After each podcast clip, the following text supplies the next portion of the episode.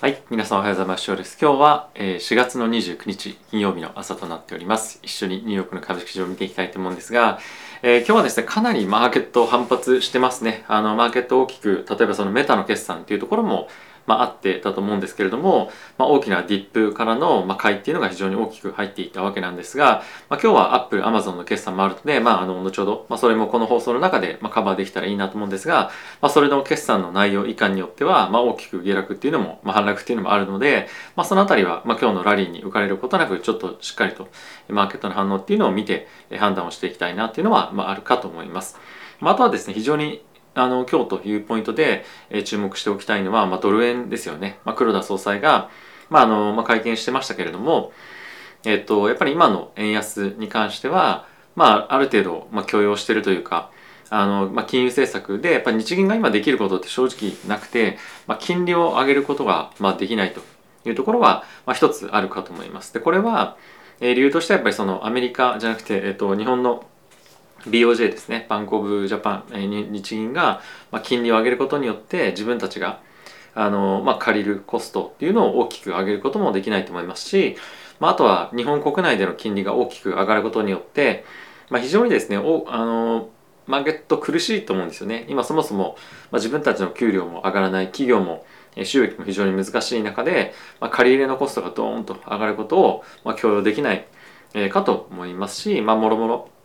今のマーケット環境っていうのを考えてみると、まあ、あの金利を上げて、えかつ、まあ、景気後退っていうところに、まあ、向かってしまう可能性も、まあ、十分あるので、まあ、そう考えるとやっぱり今日銀ができる、まあ、金融政策って追加的に何があるだろうかっていうと、まあ、正直手の打ちようが、まあ、ないというのが、まあ、今の環境だと思うので、あのまあ、どんどんどんどん円安が、まあ、さらに進んでいく可能性は、まあ、十分あるかと思います。ただしここで一つ気をつけておかなければいけないのは、えー、モフ、まあ、モフっていうのはあの財務省ですね財務省だったりとか、えー、あの日銀が、まあ、実際にマーケットで介入をするとかっていうふうになると、まあ、一気に、まあ、数円単位でドーンと動く可能性が、まあ、十分あったりもするので、まあ、そういったところを注視しながら、えー、ポジションを作っていくというのが、まあ、ドル円っていう観点では非常に重要かなと思います。まあ、いずれにせよそういった介入があったとしても、まあ、大きく円高に進むことはまあないと思うので、まあ、この円安がじりじりじりじり進んでいくのをまあ見守る日々になるんじゃないかなと思います。また今日は今日はこうやってあの全般的に上がっている中でテスラのパフォーマンスがまあ悪いですけれども今日はそういったところについても少し触れていきたいかなと思っております。はい、では指数もろもろニュースも見ていきたいと思うんですがその前にですねこのチャンネルはファンズ株式会社さんのスポンサーでお送りしております。ファンズはですね、個人が企業に対して間接的に貸付という形で投資をできるプラットフォームになっておりまして、主に資産、えー、収入ですね、500万円前後、1000 1000万円前後の方々が利用されているプラットフォームになってますので、えー、ぜひ概要欄の方から、えー、僕の動画も含めチェックしていただけると嬉しいです。はい。というところで指数見ていきたいと思うんですけれども、えー、まずダウがですね、1.85%、えー、S&P がプラスの2.47%、ナスダックがプラスの3.06%、えーと、金利見ていきたいと思うんですが、はいまあ、あのほぼ、まあ、動きなしというところところで2.83%となっております。はい、あとはあの先ほども申し上げた通り、まあ、ドル円ですね130.87というところに、まあ、2%かなり大きな動きなんですけれども、まあ、この方向性でまだまだ進んでいく状況には、まあ、あるかと思います。はい、あとはですねユーロがあの1.0に、まあ、向かっているということで、まあ、これはですねあの近い将来あの、まあ、来るんじゃないかというふうに言われてますけれどもやはりユーロの景気後退が進むことによってさらなるドル高がグローバルでも、まあ、進んでいくんじゃないかと思うので、まあ、この辺りは、まあ、しっかりと注目して見ておきたいポイントかなと思います。はい、あとは原油ですねまた3%ぐらい上昇してますけれども105.38というところで、まあ、終わっております。はい。で、えっ、と、ちょっとですね、チャートいくつか見ていきたいんですが、えっ、と、まずですね、これナスダックなんですけれども、数日前の大きな下落の前のぐらいの、まあ、水準まで、まあ、今戻ってきているような状況にはあるんですが、まあ、ここから大きく反転っていうのをあのマーケットとしては今見ているっていうよりも、まあ、ちょっとディップでの買いが入っていたりとか、まあ、あとはメタの決算が非常に良かったこともあって、まあ、それに引っ張られて、まあ、一瞬今上がってるんじゃないかなと思いますが、まあ、Amazon だったりとか Apple、まあ、こういった大手どころの決算の内容以下ではまたあのさらなるボラティティの高まりっていうのはあるかと思うので、まあ、まだまだあのそんなに楽観視できないかと思っております。まあ、あとはですね、後ほどちょっと見ていきたいと思うんですが、GDP の発表だったりとかもあって、まあ、悪い数字だったのもあるので、まあ、今後、あの下落方向へのえまあ、GDP の下方修正とかっていうのも可能性としてはあるかと思うので、まあ、あの今日のラリーを、まあ、素直に喜ぶというよりも、まあ、あの一層ですね、まあ、警戒というか手綱を引き締めて、まあ、自分の投資方針っていうのをあの、まあ、確認するっていうのも一つ大事な作業かなというのは僕個人としても、えー、思っております。はい、あとはですねちょっと見ておきたいのが今日みたいな大きなマーケットラリーがあったタイミングではある一方で、えっと、金利の織り込み具合っていうのはですねさらに加速してるんですね。えっと、今8回利上げ8回利上げっていうのは、まああのまあ、これから毎回利上げがあってでかつあと,、えっと2回かな50ベースポイントの利上げがありますよっていうところを織り込んでるのはほぼ 100%3 回50ベースポイントの利上げがあるのはもうこれも98%織り込んでると。で、まあ、4回利上げに関してはこっちか4回利上げに関してももう大体80%超え85%超えるぐらいで織り込んでるんですよね。でそうなってくるともう日に日に本当に利上げ織り込みの加速が、まあ、さらに進んでると。でその中で一旦株式マーケット大きく反応してますけれども、まあ、そうなるとやっぱり、まあ、これちょっとついていかない方がいいなっていうような方向に、まあ、見ておいた方が安全かなと僕は思っております。まあ、あの買うのがダメですよっていうわけじゃないんですけれども、まあ、あのストックピッキングみたいな感じで今何がいいから買おうかなみたいな積み立てではなくて、まあ、買う人に関しては、まあ、こういった大きくドーンと上げるタイミングは、まあ、結構気をつけた方が僕は正直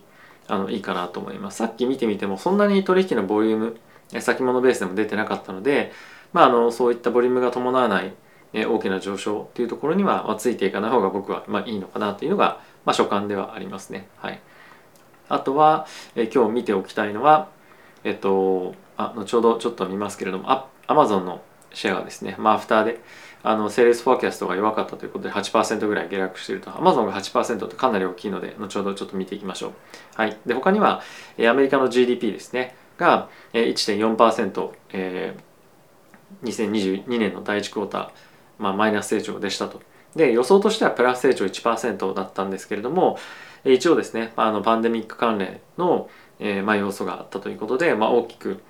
えー、予想を下回った数値ではあったんですけれども、まあ、一応ですねあのその第2クォーター第3クォーター第4クォーターに関しては2%台の成長というのを今見込んでいますと。でこれが、まあ、これはあの、まあ、定義が、まあ、あるのでしょうがないんですけれども、まあ、次の期、えー、2四半期連続でマイナス成長 GDP になった場合、まあ、これリセッションというふうに呼ぶんですが、まあ、このリセッションにまあ、向かうのかというかリセッションかどうかとかっていうところが重要よりもまあ、今期待している2%台中盤から後半にかけての成長が本当にアメリカが維持できるのかっていうのが今後大きな注目ポイントになってくるかと思いますなので、まあ、リセッションになったかどうかではなくて、まあ、その辺りをしっかりと見ておくのが今後やっぱりマーケットをあの、まあ、占う上では非常に重要なポイントになってくるんじゃないかなと思います。でまあそんな中ヨーロッパに関しては、まあ、昨日もちょっと話しましたけれどもプーチン大統領がヨーロッパに対してガス送らないよっていうふうに、まあ、ちょっといつ言い出すかわからない状況であってもしそうなった場合まあ、本当にリセッションにまあ行きますよというのが、まあ、今今回また改めて記事としては書かれていました。ここ最近日々ですね本当にヨーロッパとプーチン大統領の、まあ、ちょっとつばぜり合いみたいなものが非常に多くてヨーロッパのリセッションリスクがですね大きく注目されているわけなんですが、まあ、そこにもし向かっていくようであればもろもろアメリカも非常に大きくインパクト、まあ、あると思いますし、まあ、世界的に、まあ、不況というかリセッションがどうこうっていうよりも、まあ、株式マーケットとしては、まあ、上値が重くなるような状況に、まあ、一つ、えー、なっていくんじゃないかなと思っております。はい、で、えー、もう一つ見ておきたいのが、えっと、一応ですねさっきも少し話をした、えっと、テスラですねテスラの株価がなかなか上がってこないっていう話なんですけれども、まあ、一応ですねツイッターをイーロン・マスクが購入する、まあ買まあ、買収するということが今注目非常に集めてますけれども、まあ、それに伴って、えっと、一応ですねあのイーロン・マスクが、まあ、そのお金を借りる中で、えー、テスラ社だったりとかスペース X の株をまあ担保に入れてお金を借りたりとかしていると。でもしテスラがえ株価さらに下落していくようになったりすると、まあ、追加で株式の、ま担保をですね入れなきゃいけなくなったりとかあとはその購入するにあたって、まあ、テスラ株のま売却をしなきゃいけないんじゃないかみたいなことが、ま非常に、ま欧州の方では気にされていてなかなかやっぱりテスラの株価が上がっていかないような状況にあると、まあ、他の銘柄はですね非常に、まあ、今日に関しても、まあ、大きく好調なパフォーマンスだったにもかかわらず、まあ、そういったところにテスラがですねついていかないのは、まあ、こういった背景があるというような感じですね。はい、あとはえブルブルーバーグの方の記事はあるんですけれども、まあ、ゴールドマン・サックスのストラテジストアナリストからのコメントではあるんですけれども、まあ、先ほども少し申し上げたえ黒田総裁ですね日銀の黒田総裁の、まあ、コメントもあって、えー、ドル円に関してはあの、まあ、継続してまだ円安続いていくんじゃないかっていうようなことが、えー、言われています。で、まあ、一つポイントなのは日米の金利差っていうところで、えー、円が売られるドルが買われるっていうところがあるっていうのが一つポイントともう一つはやっぱり日本の経済が成長やっぱりもうできないんじゃないかっていうような、まあ、そのネガティブなインパクトからの、まあ、円売りっていうのも今入ってきているというふうに言われてるんですね。なので、まあ、今本当に